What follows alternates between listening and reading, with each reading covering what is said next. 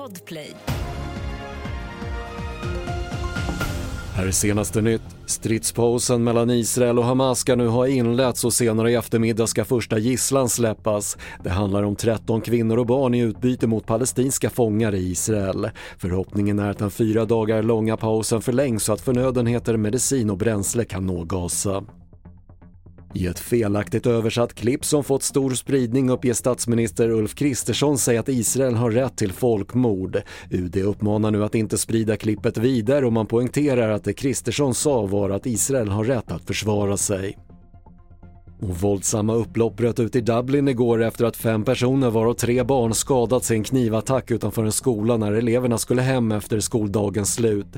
Irländsk polis dementerar rykten om att det skulle rört sig om ett högerextremistiskt terrordåd. There is no terror related activity or related to any wider aspects in relation to this matter. It would appear to be a standalone attack and we need to determine the reasons behind that.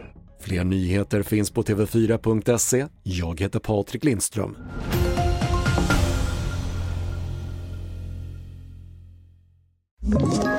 Ett poddtips från Podplay.